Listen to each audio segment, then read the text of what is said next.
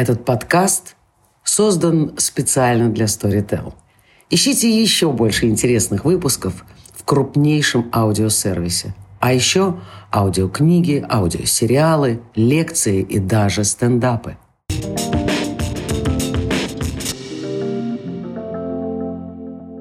Привет, дорогие друзья, меня зовут Юля Варшавская, и это подкаст «Я не это имела в виду», где каждую неделю я очень субъективно и эмоционально обсуждаю с вами то, что больше всего удивило, поразило и восхитило меня на прошедшей неделе. Так как мы все сидим в самоизоляции, восхищаться приходится тем, что происходит в интернете, а иногда и ужасаться этому, как случилось со мной на этой неделе. Вообще, я должна сказать, что я всегда подчеркиваю, что в этом подкасте я выступаю как журналист, как человек, у которого есть какое-то количество подписчиков и какое-то мнение о текущих событиях, а не как главный редактор Forbes Life и Forbes Woman, которым я, правда, тоже являюсь. Но бывают ситуации, которые требуют от меня сделать исключение.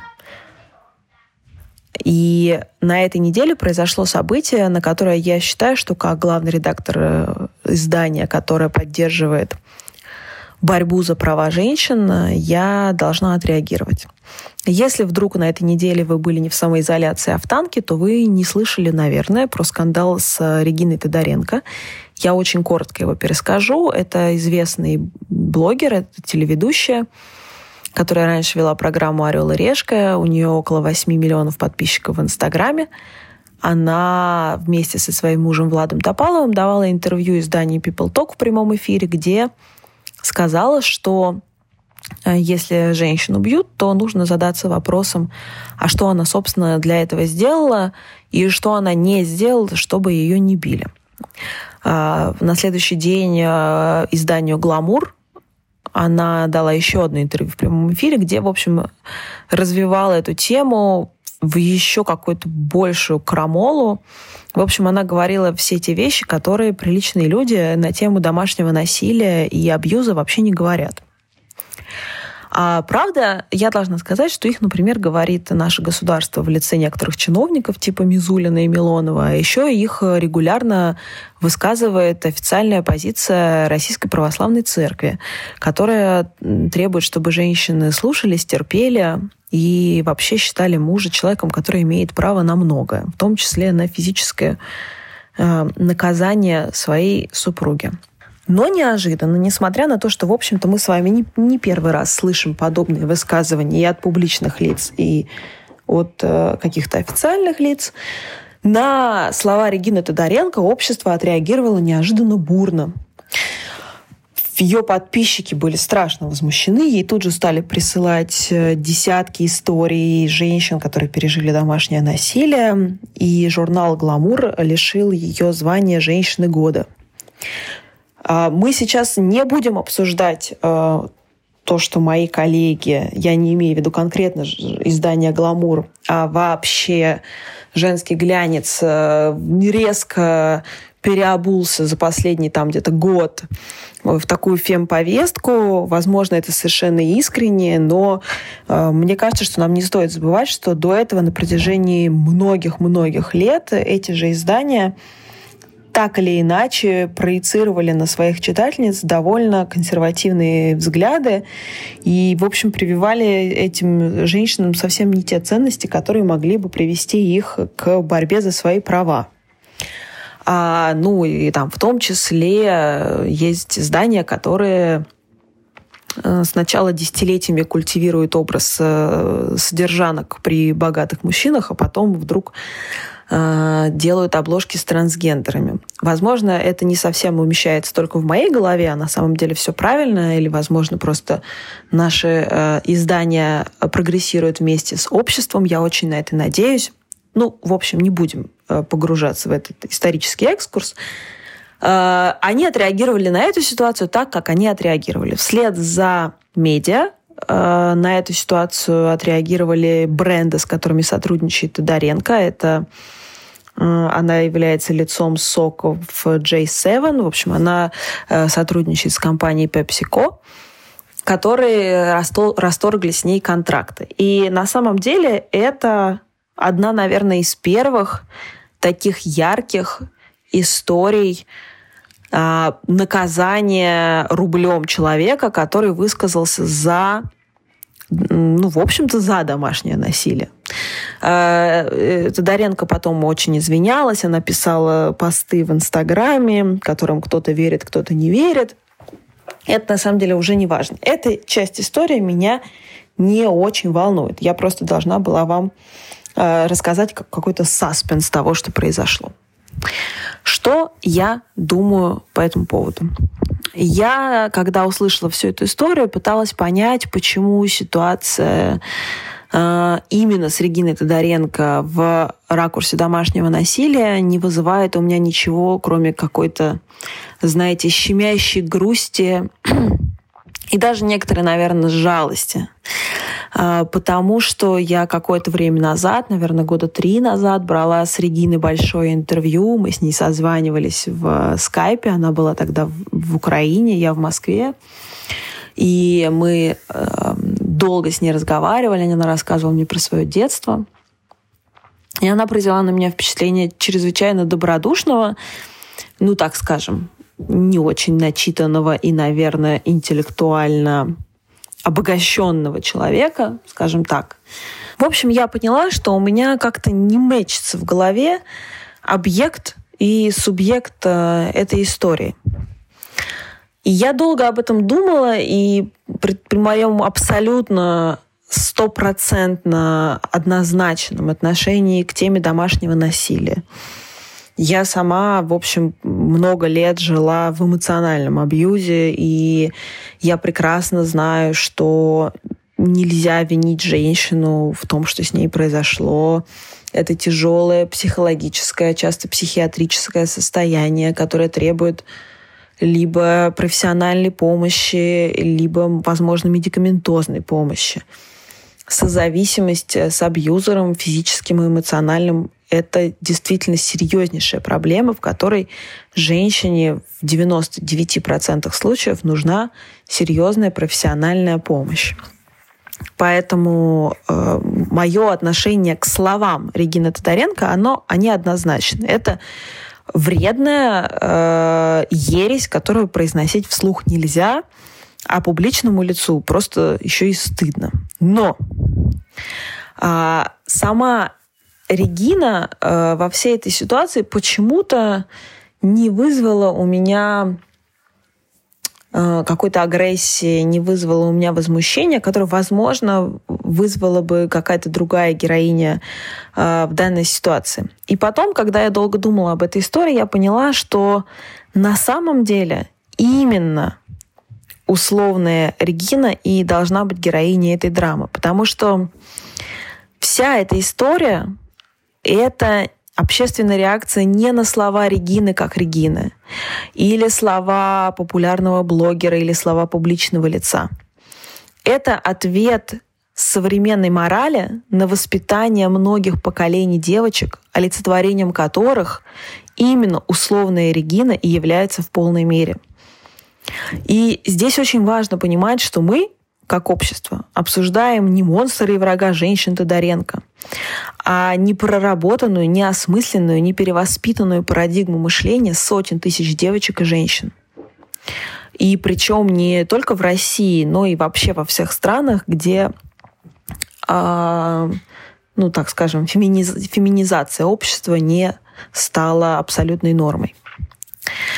Если вы прочитаете цитаты, за которые Регину лишили премии «Гламур», это абсолютная калька тех фраз, которые бабушки и мамы прошлых поколений говорили своим дочерям.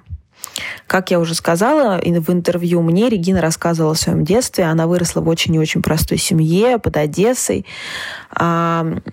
И я думаю, я предполагаю, что в момент, когда ей задавали вопросы о насилии, она совершенно автоматически, бессознательно выдавала ту самую классику жанра, в котором ее воспитывали. И я сейчас не обвиняю ее семью в этом.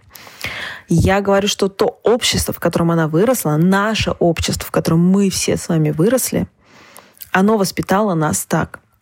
Вспомните все те фразы, которые вам говорили, даже если не ваши прекрасные родители или бабушки, ну какие-то люди вокруг, тети, дяди, которые говорили вам, что нужно слушаться, что девочка должна быть послушной, что нельзя вылезать, не нужно, нельзя доказывать, что ты права, что если тебя наказали, то тебя наказали за дело, да, и это все остается в голове. Кому-то из нас повезло с родителями, кому-то из нас повезло вырасти в семье, где, в общем, там, в том числе благодаря, я не знаю, литературе, хорошему кино, разговорам с умными взрослыми прививались другие ценности. Но если с вами произошло так, это совершенно не значит, что 80% девочек, которые выросли вокруг вас, думают точно так же. И, скорее всего, судя по многочисленным социологическим опросам, большая часть женщин вокруг нас так или иначе поддерживает этот victim blaming и мизогинию, и считает, что женщина сама виновата, что нужно помолчать, что нужно, как вот Регина говорила про гейшу, быть готовой к браку. Мы сейчас опускаем... предысторию культуры про гейш, что там, в общем, вообще к браку никакого отношения они не имеют. Это отдельная вообще категория японской культуры. Так вот, дело не в этом. Дело в том, что то, насколько мы способны отказаться во взрослой жизни от насаженных нам в мозг ложных убеждений предыдущих поколений, зависит от массы факторов. И я, конечно, не хочу никого расстраивать, но если мы говорим о массовых процессах, то ни в школах, ни в семьях, ни на каком этапе взросления девочек в России, по крайней мере, точно, не создается условий для критического осмысления этих убеждений. Для того, чтобы передумать во взрослом возрасте, нужно, чтобы тебя учили думать. Нужно, чтобы за тебя какие-то редакторы, авторы и пиар-директоры не писали тексты. Нужно себя очень сильно развивать. И далеко не всегда у популярных людей есть необходимость это делать, скажем так. Потому что вы прекрасно понимаете, что сегодня, благодаря интернету, блогам, Инстаграму и прочим социальным сетям, можно достичь большой популярности, можно заработать большое состояние и даже попасть там, в рейтинги Forbes, не будучи, ну, так скажем, интеллектуальным человеком. Я пытаюсь не вешать ярлыки, пытаюсь не говорить про кого-то уничижительные вещи. Я совершенно не хочу это делать. Ну, просто так скажем, какое-то количество наших молодых блогеров, которые сегодня суперпопулярны у большой аудитории, они не несут идеи, я не знаю, образования, интеллектуально отягощенных занятий и так далее. Да? То есть мы понимаем, что эти люди, которые стали кумирами миллионов, это люди, которые совершенно не обязательно за предыдущие там, 25-30 лет своей жизни научились критически осмыслять тот багаж знаний, который им передало предыдущее поколение. Да? Вот. И этого не происходит ни в школе, нигде.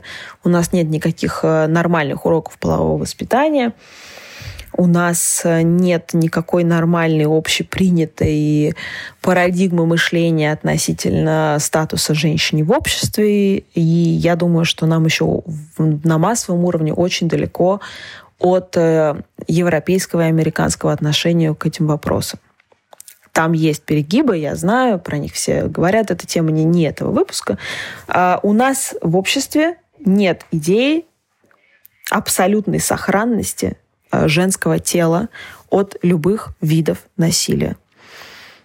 И это, к сожалению, факт, и это доказано статистикой. В 70% российских семей к женщинам и детям применяют насилие физическое. Я уже молчу про моральное. И я уверена, что у каждого из нас есть примеры такие в жизни. Вот когда меня, например, в 3 классе, когда я переехала из Барнаула в Москву, а я в Барнауле училась в такой очень элитной гимназии, а в Москву приехала в обычную среднестатистическую школу в Кунцево. Для меня это было таким большим шоком, потому что я такая профессорская внучка, которая вдруг оказалась прям вот в таком... в народном собрании. Простите, это звучит очень по-снобски, но я именно так тогда это и ощущала. Так вот, когда я переехала из Барнаула в Москву, я как-то полюбилась, в кавычках, одному моему однокласснику. Я до сих пор помню, как он выглядит. Я до сих пор помню, как его зовут. Вы представляете, какой он на меня нанес травму психологическую. Если я в 30 лет помню человека, которого я видела там, пару месяцев своей жизни в 3 классе. Его звали Павлик. Он меня каждый день мутузил в школе. А по вечерам еще и звонил мне с угрозами домой и обещал, что, в общем, найдет меня и побьет еще раз. Так вот, вокруг меня все учителя, все люди, которые меня окружали, воспринимали это как само собой разумеющееся. Они говорили мне, что он в меня влюбился, что это он мне так оказывает знаки внимания. А я, значит, жестокая, на эти знаки внимания не обращаю внимания. Простите опять за тавтологию. И я рассказала об этом дома, и я думаю, что если бы дома мне сказали, что слушай, бывает, да, понравилось мальчику, то, возможно, у меня именно такой паттерн бы и заложился на всю оставшуюся жизнь. Вместо этого мои родители сказали, что, значит, влюбился, это значит, он должен тебе заботиться, холить, лелеять, а если он тебя бьет, значит, с этим ребенком что-то не в порядке, и нужно вызывать его родителей. Его родители вызвали в школу, там были какие-то разборки, в итоге этот Павлик вскоре ушел. Он перевелся в другую школу, а я на всю оставшуюся жизнь... запомнила, что если кто-то причиняет мне физическое насилие, какой-то мальчик, это совершенно не значит, что у него ко мне есть какая-то симпатия. Это значит, что с ним есть какие-то проблемы. И эти проблемы должна решать не я, а я должна держаться от него подальше. И я пронесла эту идею вот до сих пор через всю свою жизнь. Это, хочу заметить, вместе со всем моим воспитанием, образованием и прекрасной семьей не помогло мне не вляпаться в тяжелые, абьюзивные эмоциональные отношения, в которых я пробыла очень много лет. Это не тема для этого подкаста. Но это очень тонкая грань. И о теме домашнего абьюза без физического насилия я думаю, что в нашей стране еще не готовы совсем. И нам пока нужно разобраться с реальным насилием. Так вот, нужно ли говорить девочкам, которые считают так же, как Регине, или самой Регине, что она не права? Я считаю, что нужно. Важно ли, что это происходит публично? Важно. Плохо ли, что на человека сейчас направлена травля, что у нее забирают контракты, ее лишают премий? Я ей искренне сочувствую. Я сочувствую ей, что она это переживает. Это очень тяжело, это серьезная травма для нее, я думаю. Но это ее очень болезненный и тяжелый способ избавиться от архаичных клише, от которых она не избавилась до этого. Я очень рада, что теперь, пусть и некоторым таким насильственным методом, наши публичные люди перестанут в массе своей высказываться подобным образом о жертвах домашнего насилия. Хотя вслед за всей этой историей были посты каких-то еще звезд Инстаграма, которых я не знаю совсем, которые поддерживали Регину и говорили, что одна из девушек даже говорила, что кажется, у нее 12 миллионов подписчиков. Что за трещина? Это способ успокоить женщину, если она в истерике. Я хотела просто сказать, что на всякий случай нет, это не хороший способ успокоить женщину. Я боюсь, что это хороший способ попасть в полицию в нормальной стране. Надеюсь, что у нас тоже скоро так и будет. Итак, я предлагаю нам с вами посмотреть на эту ситуацию гораздо шире, чем просто история с блогером, которая неправильно высказалась. Я считаю, что это очень важный для нас, для всех социальный урок. Я считаю, что есть вещи, о которых нельзя не задумываться, когда ты открываешь рот. Особенно, когда у тебя 8 миллионов подписчиков, или 12 миллионов подписчиков, или даже 800 тысяч подписчиков. Нам нужно, нам, журналистам, нам, мамам, нам, бабушкам, нам, папам, нам, братьям, всем. Нам нужно учиться разговаривать на тему домашнего насилия, абьюза новым языком.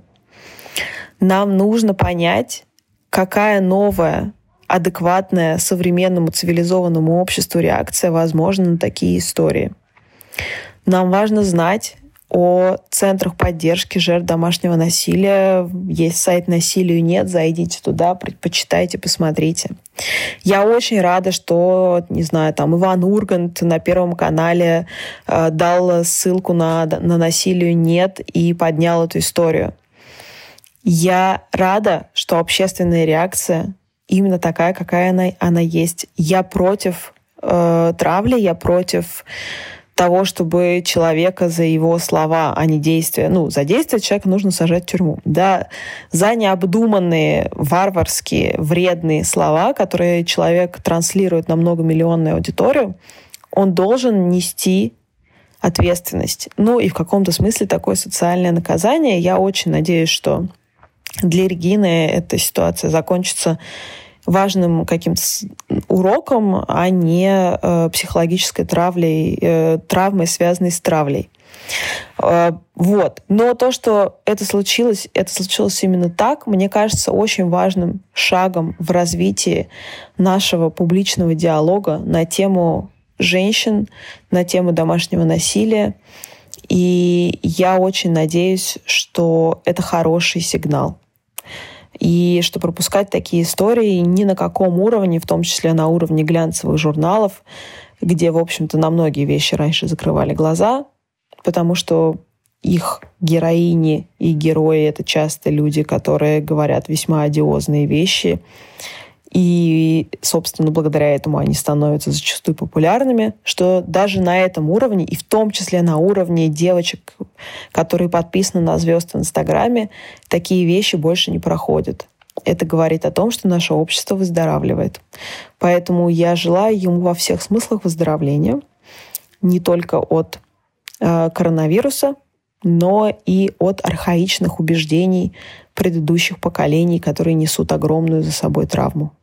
Будьте здоровы и обязательно подпишитесь на фонды, которые помогают женщинам, попавшим в ситуацию абьюза и домашнего насилия. Будьте здоровы и берегите себя.